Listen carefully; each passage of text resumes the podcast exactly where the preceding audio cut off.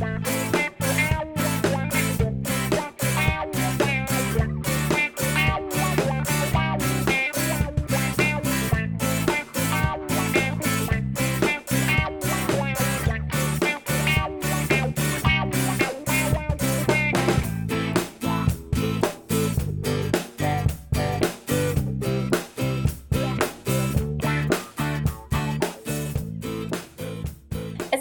Orient Express az ázsiai kultúrák, népek, országok magazinja a civilrádió.net-en.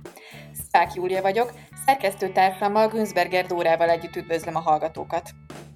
Előző adásunkban a muszlim keletirodalmi hagyományaiban nyertünk betekintést, különös tekintettel a perzsa és oszmán költészetre.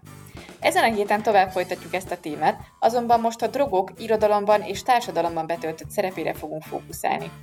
Vendégünk Péri Benedek turkológus, aki egyetemi tanulmányait angol iranisztika török szakon végezte, többször járt hosszabb tanulmányúton Törökországban és Indiában, jelenleg pedig az ELTE Orientalisztika Intézetének igazgatója, a török filológiai tanszék vezetője, akinek fő kutatási területei a török, oszmán, azeri és keleti török klasszikus irodalmak története, a török nyelv és a török irodalom története a mogulkori Indiában, valamint a drogtörténet.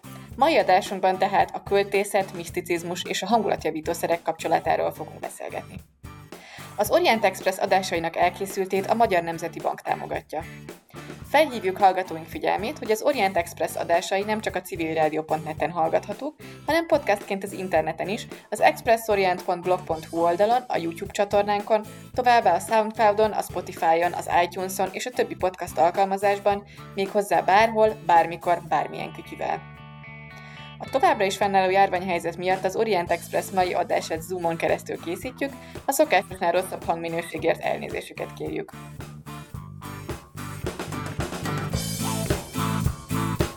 Ez itt továbbra is az Orient Express a civilrádió.net-en. Mai vendégünk Péri Benedek pszichológus, akivel eh, már beszélgettünk a, az irodalomról és a költészetről, viszont most akkor eh, szeretném, hogyha rátérnénk a különböző élvezeti cikkekre, amik a tanár úrnak a munkásságában komoly szerepet játszanak. Első kérdésem az lenne, hogy egy, egyrészt mik voltak jelen muszlim keleten, mint tudatmódosítószerek, másrészt meg ezek hogyan kerültek bele az irodalomba, és, és mit keresnek ott? Ez kedves magától, hogy azt mondta, hogy a munkásságomban ezek fontos szerepet játszanak, és nem az életemben fontos szerepet játszanak, mert az nem ugyanaz lett volna. De nem, ezt most csak nem, ezt, ezt nem tudtam kiadni. Szóval, hogy itt azt mondta, hogy élvezeti szerek. Szóval ezek nem mind élvezeti szerek. Például a fű az nem élvezeti szer. Az lehet, hogy ma az, így a, mondjuk az, a, az európai vagy a nyugati étköznapokban, de a az iszlám világába ez nem így került be.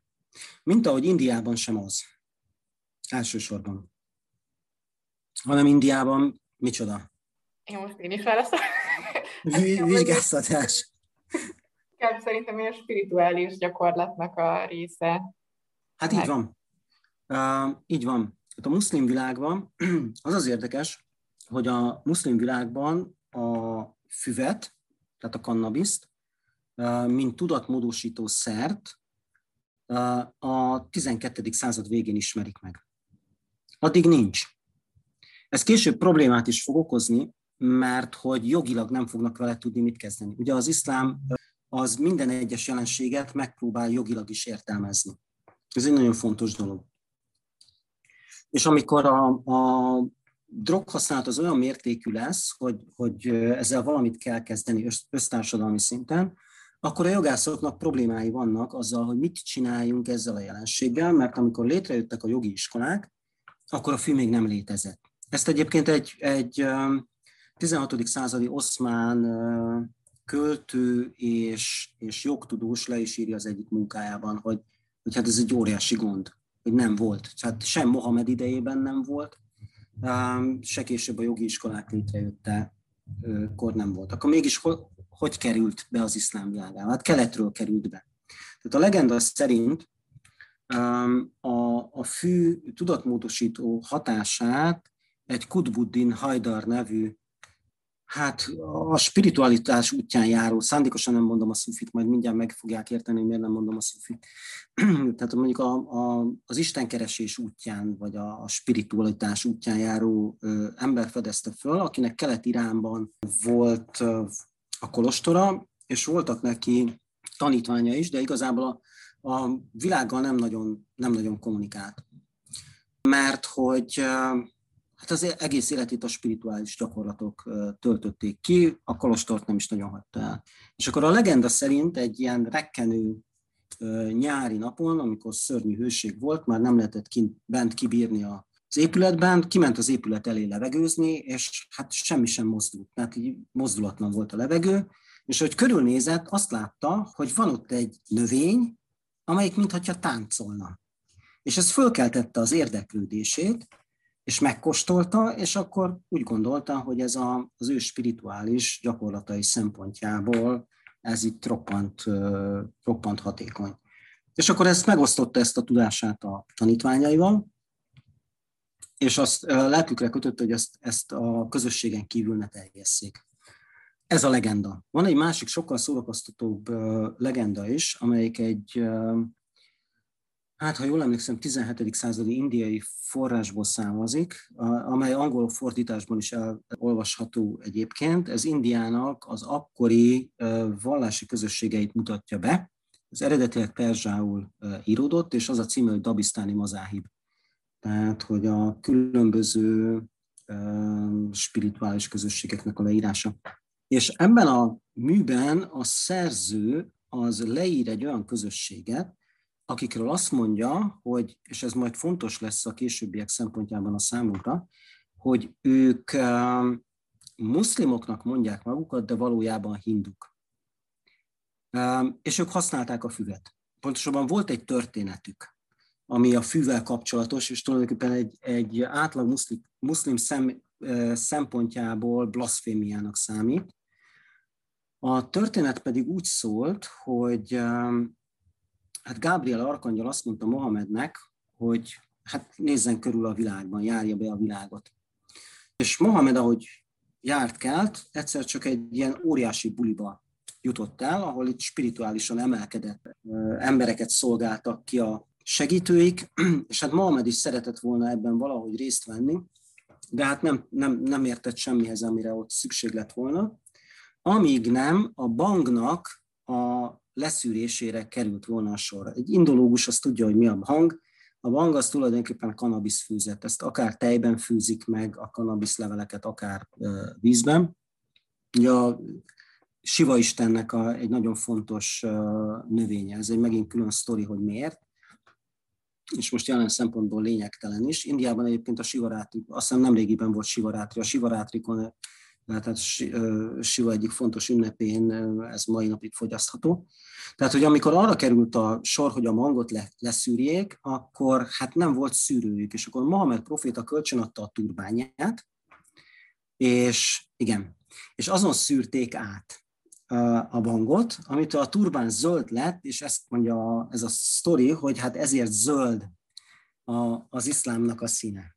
De hogy még ennél blaszfémikusabb legyen a sztori, ezek a spirituálisan emelkedett lények, ezek már elfogyasztották a bangot, beütött a történet, elmentek tripre, és amikor visszajöttek onnan, akkor azt mondták, hogy hát ez a Mohamed ez olyan nagy szolgálatot tett nekünk, hogy hát meg kell jutalmazzuk. És akkor azzal jutalmazták meg, hogy a kondérnak az alján még volt ebből az italból, és akkor azt odatták Mohamednek, és a történet szerint az inspiráció a Koránra az innen származott. Mármint, hogy a, a fűtől. Most ez nagyon jól mutatja azt, hogy vannak olyan közösségek az iszlámon belül, tehát egyrészt az a kitétel, hogy amit az elején említettem, hogy azt mondják magukról, hogy muszlimok, de valójában hinduk, ez egy külső szemlélőnek a, a megítélése, hogy ezek a spirituális közösségek, mint a Kutbuddin Hajdaré is voltak, ezek bizonyos muszlim külsőségek között éltek, de valójában egy, egy átlag muszlim szempontjából nem számítottak muszlimnak. Őket úgy hívták egyébként, egy ilyen ernyő fogalom ez, hogy a kalandari mozgalom. Kalenderik. Talán ez, ez egy indiai viszonylatban is, hogyha valaki hallhatott róla. Hogy mást ne említsek, mondjuk, hogyha valaki kavválit hallgat, akkor Nusrat Fateh Ali Khannak van egy nagyon híres kavvália, a Mast kalendar. Az intoxikált állapotban lévő kalendár. A Szehvánban van Lát Shahbaz kalendarnak a szentélye. Tehát, hogy a kalenderi mozgalom. Szóval, visszatérve a kalenderi mozgalomra. A kalenderi mozgalom az a 12. század második felében jelenik meg Kelet-Iránban, és ezek antinómián, ez egy antinómiánus mozgalom. Magyarán tudatosan tesznek a törvény megsértéséért. Hogy miért, ez egy hosszú történet, meg hogy mi közük van, hogy van-e bármiféle közük indiai tantrikus elképzelésekhez, mert hogy ilyen értelmezése is van. Tehát hogy ez az iszlámtól egy borzasztóan idegen dolog, hogy a, az iszlám alap elveit megsértik, hogy hogyan sértik meg, úgy sértik meg, hogy megszentségtelenítik például a szent helyeket. Tehát, hogy a, a dzsámiba bevisz, ugye a kutya az egy, szent, egy tisztátalan állat az iszlámban, és a szent helyre beviszik a, a kutyáikat. Ott főzik meg a bangot, ott fogyasztják el, a temetőkben laknak. Ezek mind olyan jellegzetességek, amelyek egy mondjuk egy hinduizmussal foglalkozó valaki számára teljesen ismerősek. Úgyhogy felvetődött az, hogy esetleg különböző tantrikus közösségeknek a világlátása az hathatott-e el erre a mozgalomra, amelyik így ilyen iszlám külsőségek között jelenik. De ez most bennünket nem érdekel. Úgy tűnik, hogy ezek a közösségek a spirituális gyakorlataikhoz füvet használtak segítőszerként. Ezeket a segítőszereket enteogennek vagy enteogénnek hívják, angolul TH-val van írva enteogen. Rengeteg ilyen növényi származék ismert a világban, hogy más nem mondjak, a gomba például a különböző közép-amerikai kultúrákban. Tehát az iszlám világában ilyen enteogenként kerül a kannabisz, és az oszmán irodalomba is így kerül be.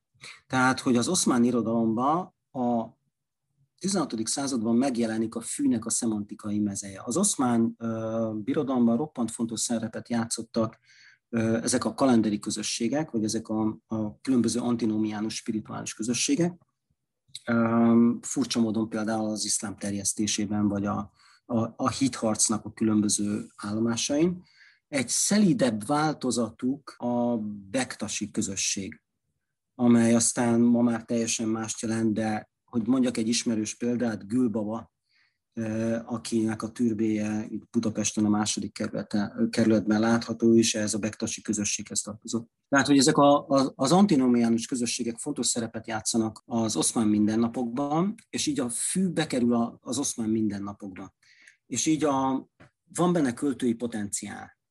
A szó amelyet a fűre használnak az oszmánok, valószínűleg a perzsák is egyébként, az az, az hogy eszrár, ezt már emlegettem, ez a titok, a szírszónak az arab tör többes száma. És akkor innentől kezdve, hogy az eszrár az titkokat is jelent, meg füvet is jelent, már is van benne költői potenciál. Erre egy egész szemantikai mező épül fel az oszmán költészetben amelynek szerves részei a kalenderi vagy antinomiánus spirituális közösségeknek a tagjai. Szándékosan kerülöm a dervis szónak a használatát, mert én, én ezt nem, nem szeretem. Ez így érthetővé válik, hogy miért nem akartam a szúfit használni velük kapcsolatban. Tehát a jámbor szúfikkal összevetve ők valami teljesen más világlátást képviselnek, amely tulajdonképpen az iszlámtól teljességgel idegen. Aztán ők megszelidülnek, csak az a helyzet velük kapcsolatosan, hogy nem igazából tudjuk, hogy, hogy ők hogyan gondolkodtak a világról, mert nincsenek meg a saját szövegeik. Pontosabban, ami, amit úgy gondolunk, hogy a saját szövegeik, azok erősen a, hogy mondjam, a muszlimok számára fogyaszthatóvá tett, tett szövegek.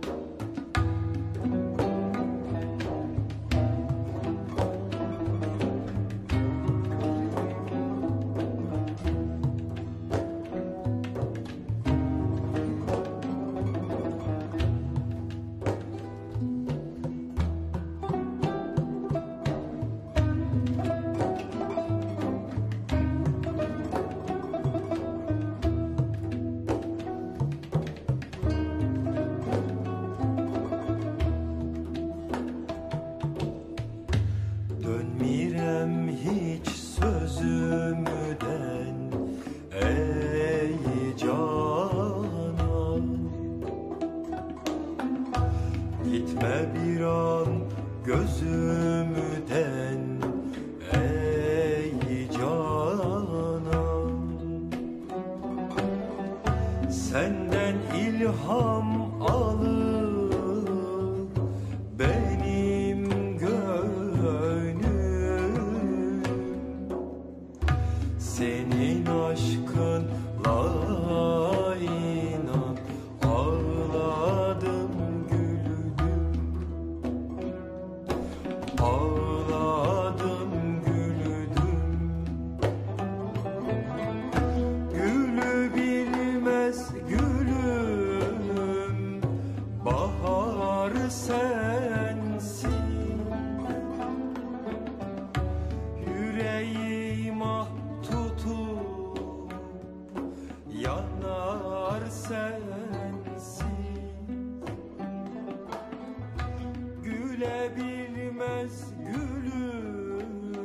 továbbra is az Orient Express civil rádió.net-en, mai vendégünk dr. Péri Benedek turkológus, akivel az irodalom és a drogok kapcsolatáról beszélgetünk a keleten, főleg Törökország és az oszmán birodalom viszonylatában. Az előző blogban már megtárgyaltuk egy kicsit, hogy hogyan is kerülnek bele a drogok az irodalomnak a látóterébe. Most ezzel kapcsolatban szeretnék tovább kérdezősködni. Például arra lennék kíváncsi rettenetesen, hogy mondjuk egy ilyen esetben, amikor a fű meg a bor vitázik, hát igazából az egyik se passzol nagyon az iszlámhoz, nem se a fű, se a bor. Nagyon egyszerű. Ugyanis az iszlám előtti iráni kultúrának szerves része volt a borivás. És a bor, uh, a borivás, meg a, a bor élvezete, az megmaradt az iszlám fölvétele után is az udvari kultúrában. Ezért van az például, hogy a perzsa költészetben annyi, annyit lehet olvasni a borról. Mert hogy egy udvari környezetben alakul ki ez a fajta klasszikus perzsa költészet, ahol, ahol vannak ilyen nagy költői összejövetelek, tehát vannak olyan óriási uh, uh, bankettek, ahol eszem, iszom, zene, versolvasás, vagy vers, versrecitálás van, és borítás. Tehát, hogy ezek egy szervesen összefüggő dolgok. Tehát a bor az egy teljesen egyértelmű, hogy, hogy ez, ez, ez itt van. A fű úgy jelenik meg ebben a sztoriban, ebben a, ez a sztori ez azért érdekes, török irodalmi szempontból, mert hogy ennek három változatát, három különböző változatát ismerjük, három különböző török nyelvből. És mind a háromnak más a vége. Tehát, hogy három verziója van, van egy Csagatáj verziója, van egy oszmán verziója, és van egy iráni verziója. Majd mindjárt elmondom, hogy melyiknek mi a vége. Um, azt lehet látni, hogy valamikor a 15. század közepén, második felében ezek az antinomiánus közösségekből kikerül a fű. Egész egyszerűen azért, mert nagyon olcsó alkoholpótló. Ez mindenütt megnő, és lehet használni. Hát ez a szegényeknek a, a borpótléka. Hogy a, hogy a tehetősebbek mit, mit használnak, azt majd mindjárt elmondom. Oly mértékű lesz a használat, hogy valamit kell kezdeni vele, és akkor jönnek ezek a jogi problémák. És végül is azt csinálják, hogy azért, ha már előkerült a revolver a színpadon, akkor, akkor süssük is el. Tehát, hogy azt, azt csinálják vele, hogy úgy kezelik, mint a részegséget. Tehát, hogyha azt okozza, mint a részegség, akkor nem szabad. De spirituális célra továbbra is szabad használni. Tehát nagyon fontos, hogy milyen, milyen célból használja az ember.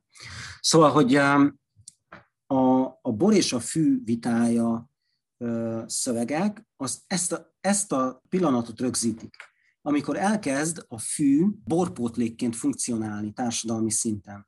És ezért terjed el, ezért lesz népszerű, mert meg tudják fizetni. A bor az macerás, mert ugye tiltja is az iszlám, meg költséges is az előállítása, éppen ezért nem mindenki számára hozzáférhető, a fű pedig megnő mindenhol, vagy legalábbis sok helyen ezen a vidéken. Na most a csagatás szöveg az egy ilyen klasszikus uh, debate szöveg, hogy mindegyik elmondja a saját mondókáját, tehát mindegyik azt akarja bebizonyítani, hogy ő, ő a másik fölött áll. Ő jobb, mint a másik. Nem jutnak dűlőre, és akkor megjelenik a méz, igen, mert hogy ilyen labdacsokat lehet gyártani. Az egy fontos alapanyag a különböző designer drogoknak egyébként. Ilyen vívőanyag. Tehát megjelenik a méz, és akkor azt mondja, hogy hát egyik se nyert, és akkor béküljetek ki. Az oszmán változatban egyértelműen a fű nyer és méghozzá azért nyer a fű, mert az oszmán szöveg egyébként egy kaszida form, tehát ilyen dicsköltemény formában van megírva, mármint hogy technikailag nem dicsköltemény, hanem technikailag kaszida formában van megírva. És azért nyer egyértelműen a fű, mert a bor az nem hajlandó elmenni az iszlám bíróságra, hogy a bíró mondja meg, hogy melyikük az előrébb való. Az azeri változat, tehát a fuzuli féle változat, az nagyon sokáig arra fele mutat, hogy a fű fog nyerni. És igazából ez volna az igazságos befejezése a sztorinak. De végül is egy ilyen Deus Ex Machina megoldással a szerző a bort hozza ki, és ennek pedig az az oka valószínűleg, hogy, mint azt említettem, Fuzuli folyamatosan patrónusokkal vadászott. És ez egy szafavida környezetben, tehát egy iráni környezetben megírt szöveg, ahol például lehetett tudni azt, hogy az első uralkodó, Sah Ismail masszív alkoholista volt és a, a spannokkal folyamatosan hódoltak a borívás élvezetének olyannyira, hogy az 1514-ben lezajlott csaldiráni csatát állítólag azért vesztették el, az állítólag alatt azt kell érteni, hogy a fia Tahmas az emlékirataiban ezt írja, hogy a papáék azért vesztették el a csaldiráni csatát, mert előző nap úgy fölöntöttek a garatra, hogy másnaposan elkéstek a csatából. És addigra az oszmánok elfoglalták a, a, a megfelelő pozíciókat. Tehát, hogy a, a fű és a borszövegek, azok ezt a pillanatot rögzítik, amikor, amikor a fű annyira kezd népszerűvé válni, mint a bor. Oké, okay, hogy a pornép az kénytelen volt megelégedni a fű és az alkohol közötti dolgokkal, de hogy akkor kifogyasztotta a designer drogokat, meg milyen designer drogok voltak? Elmondom, hogy milyen designer drogok voltak. Arra nagyon jó példa, talán ez a név, hogy Evlia Cselebi, ez sokaknak mond valamit Magyarországon. Evlia Cselebi mondjuk azt, hogy világutazó volt, legalábbis szeretik ezzel a terminussal őt leírni. 17. századi oszmán utazó volt, aki a korabeli oszmán birodalmat bejárta, ától szettig. És ezt, ezt le is írta. Egy óriási tízkötetes munkát írt, és az első részben Isztambul leírásában egy ilyen A4-esnél nagyobb oldalon keresztül sorolja azokat a drogokat, amelyeket ő saját bevallása szerint soha az életében nem fogyasztott. Tehát, hogy a, a korabeli oszmán világban a 17. században egy ilyen, ilyen hosszú listát lehetett összeállítani a, a különböző designer drogokról. Ezeknek néha nagyon költői nevük volt, például a kedves ajka, Lebi Dilber, vagy a, ami kevésbé költői, de leírja, hogy miről van szó körülbelül, az a Karapek Leván, a fekete birkózó bajnok. Azért fekete, mert ópiumtartalmú, és azért birkózó bajnok, mert ütős. Tehát, hogy ez egy ilyen keményebb cucc volt. Míg a lebidilber az ö, szintén egy nagyon fontos eleme egyébként a, a cannabis szemantikai mezejének a klasszikus költészetben. Tehát a klasszikus költészet az tulajdonképpen a drogtörténetnek is valahol forrása, és ebből arra lehet utalni, hogy ez egy ilyen édes pasztilla lehetett, amelynek a fő alkotó eleme, tehát a hatóanyaga az mondjuk a, mondjuk a cannabis volt. De hogy elmondjak egy történetet egy designer drogról, amelyiknek megvan a receptje, de úgyse lehet megcsinálni, és nem is ajánlom senkinek, hogy megcsinálja, ópium van benne. Tehát a ópium ö, alapú drog. Önmagában mivel eléggé érdekes sztori. A, az egésznek a, a kitalálója, vagy megalkotója az egy Rahiki nevű költő volt. Pontosabban, hogy, hogy amatőr költő volt, már mint hogy másodállásban volt költő. Ő eredetileg udvari alkalmazásban volt, ahonnan kitették, hogy miért, az egy külön érdekes sztori volna, de nem akarom most itt ezzel, ezzel húzni az időt. Az a lényeg, hogy amikor megszűnt az állami fizetése, akkor valami más munka után kellett néznie, és akkor elment drogistának, mármint hogy itt a drogériát kell érteni ez a attárnak. Talán ez a szó, hát egy indológusnak biztos, hogy ismer. Tehát ez az illatszerész. És nyitott egy ilyen illatszerész üzletet, és egy barátjától, vagy ismerősétől, jó akarójától kapott egy régi receptet, amelyet fölturbózott. Hol elvett belőle, más összetevőkhöz hozzáadott, és akkor így, így létrejött egy, egy olyan designer drog, ő 1546-ban halt meg, amely a halála után vált népszerűvé, tehát 1546. 1600-ra ezt Bersnek hívták egyébként, Bersi Rahikinak hívták. 1600-ra már 30 manufaktúra működött Isztambulban, és nem tudtak annyit gyártani belőle, hogy kielégítsék a, a, az igényt. És ez a manufaktúra, amelyet a Rahiki hozott létre, ez 1830-as évekig fönnállt, 1789-ig volt a család kezében, és mindvégig produkálta ezt a szert, amelyre ekkora kereslet volt. Tehát, hogy ez egy ilyen több száz éves történet. Elsősorban közigazgatásban dolgozó írnokok között volt roppant népszerű mert hogy eléggé drága összetevők voltak benne, tehát egy fix kereset kellett ahhoz, hogy ezt valaki használja, és korabeli leírások szerint, akik erre rászoktak, azok bementek reggel a hivatalba, betolták a betolnivalót, és akkor utána magukra zárták az ajtót, és az aznapra a félfogadásnak körülbelül annyi volt. Ez egy társadalmilag elfogadott drog volt, olyannyira, hogy mondjuk egy 17. századi kasszidában, tehát dicskölteményben, ez megjelenik a célszemély dicséretében, hogy ő olyan bőkezű, hogy ilyen verssel vendégeli meg a hozzá betérőket. Igazából akkor vált roppant népszerűvé a bers, amikor a kávéívás is elterjedt. És a, a bers és a kávé együtt az az oszmán társadalmi eseményeknek egy szerves része lett. Stevlia Cselebi leírja, hogy a papája, aki egy veterán janicsár volt, amikor vendégül látta az öreg obsitosokat, akkor ezzel kezdődött a vendégség, hogy kávét ittak és bersetettek hozzá. Ha valaki ma Törökországban jár, elképzelhető, hogy nincs igazam ebben a történetben, de szerintem jól hangzik. És iszik egy csésze török kávét, akkor a török kávéhoz adnak egy, egy kis darab lókumot, ilyen, hát ilyen gumicukorszerű, tipikus török édesség.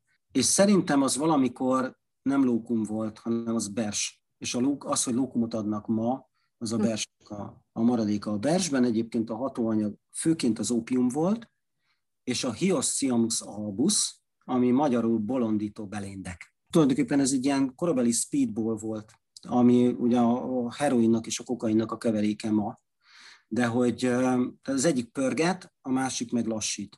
És azért ezek a, a kölcsönhatások ütik ki egymást, és ezek okoznak valami, valami frenetikus érzést. Igazából arra használták, hogy, hogy a jó kedvet csináljon, hogy a beszélgetést azt megélénkítse, fölélénkítse a társalgást. Adott esetben csúnyán meg lehetett halni benne, mert a bolondító beléndeknek, az összes krumplifélének a magja, ilyen a beléndek, ilyen a csatanómaszlak például, súlyosan mérgező, heves szítógást okoznak. De hogyha rosszul vannak elkészítve, akkor, akkor nagyon csúnyán meg lehet halni tőle.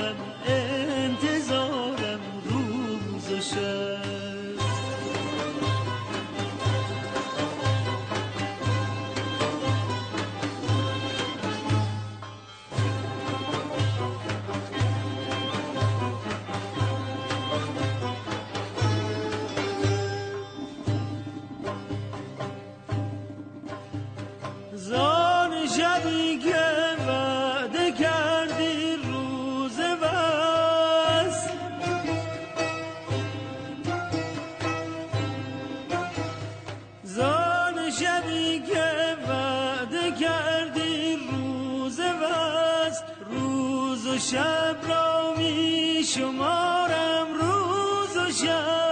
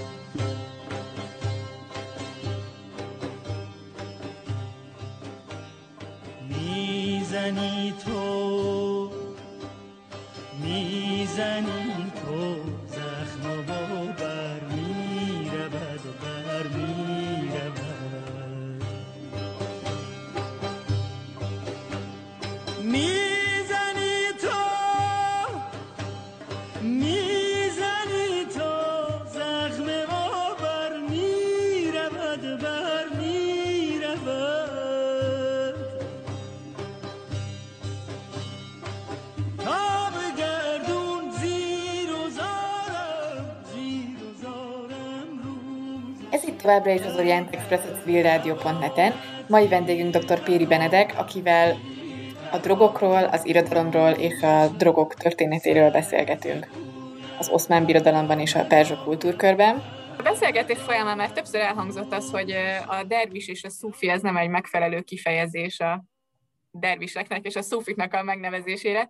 Miért nem, és akkor hogy hívjuk őket inkább?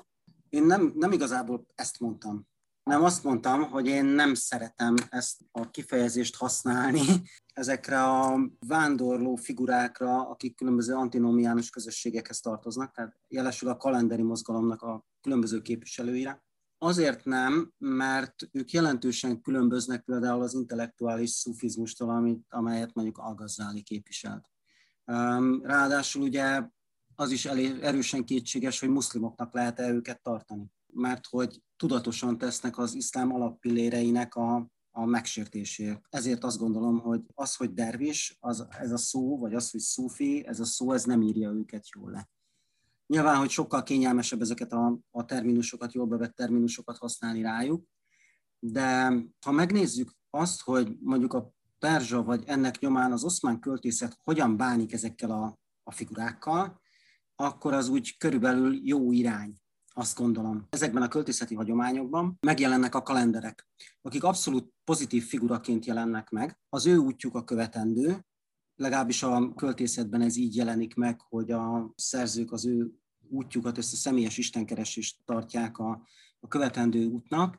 Az a terminus, amelyet használnak rájuk, az az, hogy rind. Ezt általában úgy szokták lefordítani, hogy korhely, meg borissa, meg ilyesmi. De igazából ők a kalenderek, akik a kocsmába járnak a megvilágosodásért, különböző romok között laknak, ami szerintem a a temetőnek egy ilyen szelidebb változata, vagy iszlámkonformát változata, és ezekben a költészeti hagyományokban, ahol megjelennek Háfiznál, vagy tehát rengeteg szerzőt lehetne mondani, akár oszmán szerzőknek a sorát is, megjelennek a rindek, mint pozitív figurák, az ő ellenpólusukként megjelennek az ortodoxia képviselői. A dervis, a szufi, a prédikátor, a sejk, mármint hogy a szufi sejk, és, és ezt a sort eléggé hosszasan lehetne folytatni. Úgyhogy én ezért nem gondolom azt, hogy, hogy a dervis terminussal őket le lehetne írni. Van olyan, hogy pont fordítva jelennek be, tehát van ahol, van, ahol a dervisek a pozitív figurák, és a a negatív figurák? A költészetben nem. A klasszikus költészetben nem. Természetesen, amikor már ez a kérdés előkerül mondjuk prózai szövegekben, akkor negatívvá válnak ezek a figurák. Van például egy 15. század végi, 16. század elejé oszmán szöveg, amelynek az a lényege, hogy fölvonultatja a kornak az összes ilyen spirituális közösségét, kezdve a Mevleviktől, akik egy határozottan ortodox. Ugye a Mevlevi rendet Jalaluddin Rumi hozta létre, ezek a kerengő dervisek. Szóval ez Törökországban ma is jelenlévő társaság. Ők képviselik a, a pozitív oldalt ebben a szövegben. És akkor az összes antinómiánus spirituális közösség az, az le van szólva. Mindenféle érvekkel ábrázolva van, hogy, hogy, hogy ezek miért megvetendők. Tehát, hogy amikor vallási szövegekről van szó, akkor ezek az antinómiánus figurák, ezek abszolút negatív módon jelennek meg, és az ortodoxia a, a pozitív, tehát azok, akik a, a szemmel látható vallás gyakorlatot, tehát dzsámiba járást, vagy az összes többi ilyesmit csinálják, tehát az iszlám előírásait követik, de a költészetben ez pont fordítva van. Gülbaba, akiről már korábban szót ejtettünk, ő ebben az univerzumban hol helyezkedik el? Gülbaba egy bektasi dervis volt. Rá már használnám a dervist. És ennek pedig az az oka, hogy az oszmán világban rengeteg antinómiánus közösség volt. Ezek jelentős szerepet játszottak a, az oszmán birodalomnak a terjeszkedésében.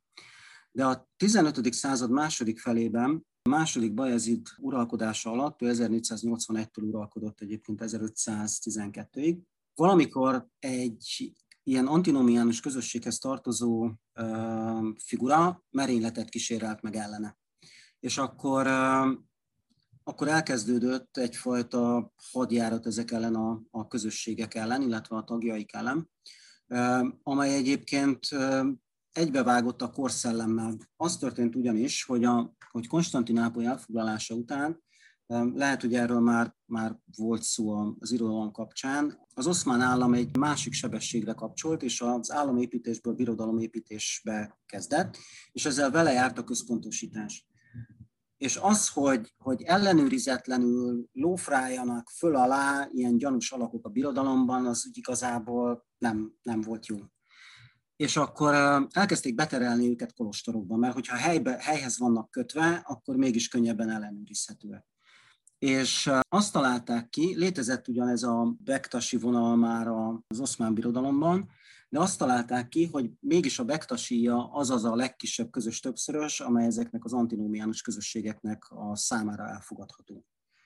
És akkor gyakorlatilag ezek így szépen lassan ki, kimúlnak az oszmán világból, és átveszi a helyüket a bektasíja amely rengeteg mindent megőrzött, legalábbis a külsőségeket illetően az antinómiánus szemléletben, például a bektasik bort isznak, ami egyfajta helyettesítése már a fűnek de Magyarországon azért könnyebben elérhető volt mindig is a bor, mint a fű, nem?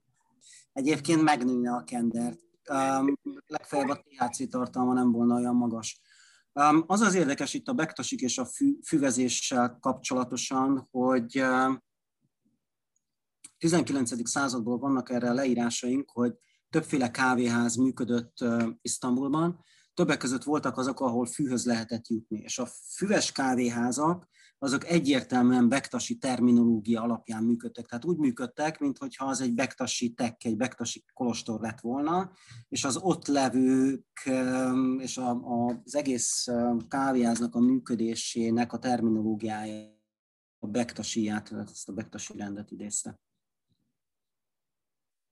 Az, hogy Gülbaba fűvezette, azt nem tudjuk. 19. század második felének újságjait olvasgatva, zárójelben egyébként Tömörkénynek van egy, Tömörkény Istvánnak van egy remek kis novellája, azt így ajánlom mindenkinek, aki esetleg hallgatja ezt az adást. Talán az a címe, hogy Gülbaba zarándokai amely arról szól, hogy egészen távoli vidékekről jönnek Gülbaba sírjához zarándokolni, és akkor most visszatérek a, az újságokra. Az újságokban viszonylag gyakran előfordul a Gülbaba türbe, az arándokok kapcsán, az arándokok botrányai kapcsán, mert hogy az arándokok nem vetették meg a környékbeli kocsmáknak a látogatását, és amikor erősen felöntöttek a garatra, akkor a környéket a hangoskodásukkal ö, zavarták. Ez volt a, a, az iszlám buli negyed, vagy a muszlim buli 19. századi buli negyed. Igen. Egyébként azt szeretném kérdezni, hogy arról tudunk valamit, hogy a török hódoltságban milyen élvezeti szerekkel vagy tudatmódosítókkal éltek az itt levő törökök? Hát borivásról, borivásról rengeteg történet van, de uh, ami ennél érdekesebb a, a többi tudatmódosító, gondolom, hogy igazából a kérdés az, az erre irányult. Fönnmaradt a hát most nem akarok igazából túl nagyot hazudni, de mondjuk ugye az 1580-as évekből egy Budán elhunyt török úrnak a hagyatékirátára, ezt Fekete Lajos adta ki, magyarul is és törökül is hozzáférhető ez a, ez a tanulmánya. Ennek a török úrnak jelentős gyógyszerkészlete volt, és a gyógyszerek között például szerepelt az a Bers nevű designer drog, amelyről már korábban beszéltem. Tehát, hogy ez mindenképpen jelen volt. És azt is tudjuk, a különböző európai leírásokból, méghozzá olyanoktól, talán Montekukkoli például, aki harcolt a törökökkel, hogy a törökök, mármint hogy a, az oszmán seregben harcoló katonák, az ütközet előtt a maszlag nevű szert vették maguktól, amitől úgy betéptek, hogy erőre és bátorságra kaptak, Sőt, egy Gvadányi József nevű huszártábornok is azt írta le egy kis könyvecskéjében, hogy, hogy a törökök úgy betéptek ettől a maszlag nevű szertől, hogy nem éreztek fájdalmat, és, és oroszlánként küzdöttek a csatatéren.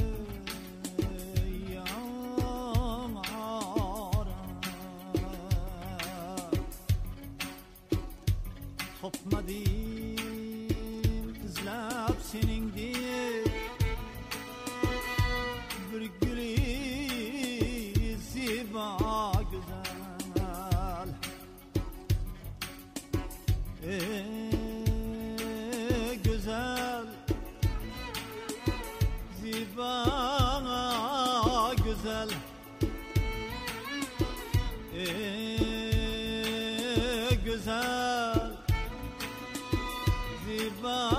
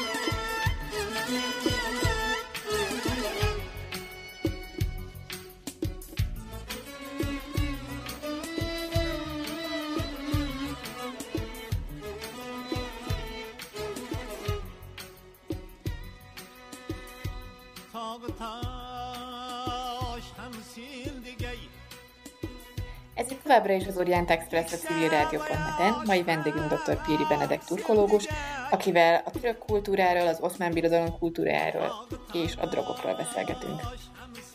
Tudjuk esetleg, hogy mi volt ez a maszlag? Ez egy jó kérdés, hogy mi volt a maszlag. A maszlag az roppant módon érdekelte a az európai tudományosságot a 16. századnak a második felétől kezdődően. Elsősorban azért, mert minden a görögöktől indul ki, de ezt lehet, hogy már a múltkor mondtam. Tehát ugye itt is az ókori görögöket kell keresni, mert hogy a homéroszi eposzokban szerepel egy nefentész nevű szer, ez ilyen búfelejtő dolog, memóriavesztést, vagy valami ilyesmit okozott egy ilyen tudatmódosító szer, és azt szerették volna megtudni az európai farmakológusok, biológusok, hogy, hogy mi a fene lehetett ez. És akkor különböző szereket kerestek a közel-keleten, amelynek olyan hatásai lehetnek, mint amelyeket a homéroszi eposzban, eposzokban erről a szerről olvasni lehet, és az egyik jelöltjük az a maszlag volt amire különböző variációk voltak, hogy ez mi lehetett. Vannak leírásaink, az első leírás az egy Georgievics Bertalan nevű úrnak a nevéhez fűződik. Egy horvát úr volt, aki a Mohácsi csatában esett török fogságba, és ott aztán elég hosszú időt eltöltött. És ő írt egy De Turcarum Moribus, a törökök szokásairól című könyvet, ahol leírja egy antinómiánus közösségnek a szertartásait és ahhoz hozzátartozott az, hogy ezt a maszlik, maszlag, akármilyen nevű anyagot fogyasztották, és utána annyira fölpörögtek, hogy megvagdosták magukat késsel, és nem éreztek fájdalmat. Ezt a leírást egyébként rengeteg európai útleíró átvette, és abból a leírásból nyilvánvaló, hogy egy zöld színű porról volt szó. Tehát, hogy van egy olyan csoportforrás, amelyik egyértelműen arra utal, hogy ez, ez fű lett volna. Valamivel nyilvánvalóan keverve, mert a fű az önmagában nem okoz ilyesmit. Az európai farmakológusok általában amellett teszik le a voksukat, hogy ópium alapú volt a, a történet, de az ópiumnak megint nincsen ilyen hatása, és van olyan is, aki azt mondja, hogy valószínűleg keverék volt. A fűcsoportra még annyit azért muszáj elmondanom, hogy és magának a szónak az eredetéről, ha már itt a maszlagra terelődött a szó, hogy a terminus az, az oszmán hétköznapokban, pontosan inkább azt mondom, az oszmán irodalmi szövegekben nagyon ritkán fordul elő. Úgy tűnik, hogy ez egy ilyen réteg szó volt. És a, a korabeli drogos szubkultúrának lehetett valami terminusa. Oszmán szótárakban, oszmán perzsa vagy perzsa-oszmán szótárakban a fűnek a megfelelőjeként adják meg. Tehát, hogy hogy a, a fűjelentést ez is megtámogatja. Ennek ellenére a, mondom, hogy a, az európai farmakológia elsősorban valami ópium származéknak tudja be, és a, az látszik valószínűleg, hogy valami keverék lehetett. És a keverékben az, ami ütött igazából, az a Datura stramonium volt, ami a csattanómaszlag. És akkor innentől kezdve vicces a történet, mert hogy, hogy azt lehet látni, hogy a különböző magyar jelentései azok egy, egyfele tartanak, tehát hogy azok összetartanak. Magyar forrásból valamikor a, nem tudom a pontos dátumot megmondani, Tinódinak az egyik szövegéből kerül elő, ott ópium származékként szerepel. De 17. század közepén van egy olyan kertészeti vagy ilyen növénytudományjal foglalkozó kis leírás, amely viszont már a növényről szól. Tehát, hogy maga a növény is itt volt, meg ez a keverék is itt volt a hódoltságban a 16. század, 17. század táján. Szóval, hogy a maszlag az létezett, igen, és azt használták itt, itt a magyarországi hódoltságban, azt teljesen tudik. És nem csak a törökök, hanem ezek szerint magyarok is, tehát akik itt, laktak. Nem, nem, nem, nem, nem. Nem, arról nem volt. Nem, a Tinódinál úgy fordul elő, mint uh, amit a törökök használnak. Szóval egyértelműen nem, nem magyar. Nem. Hát minek használtak volna ilyet, mikor volt bor? Szerintem ez egy kiváló végszó ehhez az adáshoz. Nagyon köszönjük Péri Benedeknek, hogy elfogadta a meghívásunkat, köszönjük a hallgatóknak a figyelmet és a Magyar Nemzeti Banknak a támogatást. Önök az Orient Express-t, a civilrádió.net ázsiai magazinját hallották, a műsort Szivák Júlia és Günzberger Tóra vezették. Felhívjuk figyelmüket, hogy az Orient Express adásai nem csak a civilrádió.net-en hallgathatók, hanem podcastként az interneten is. A címünk expressorient.blog.hu, de ott vagyunk a YouTube-on, a Soundcloud-on, az iTunes-on, a Spotify-on és a többi podcast alkalmazásban is. Facebookon pedig a Pázmány Péter Katolikus Egyetem Modern Kelet-Ázsia kutatócsoportjának oldalán lehet megtalálni az adásokat és készítőiket. A viszont hallásra tartsanak velünk a jövő héten is!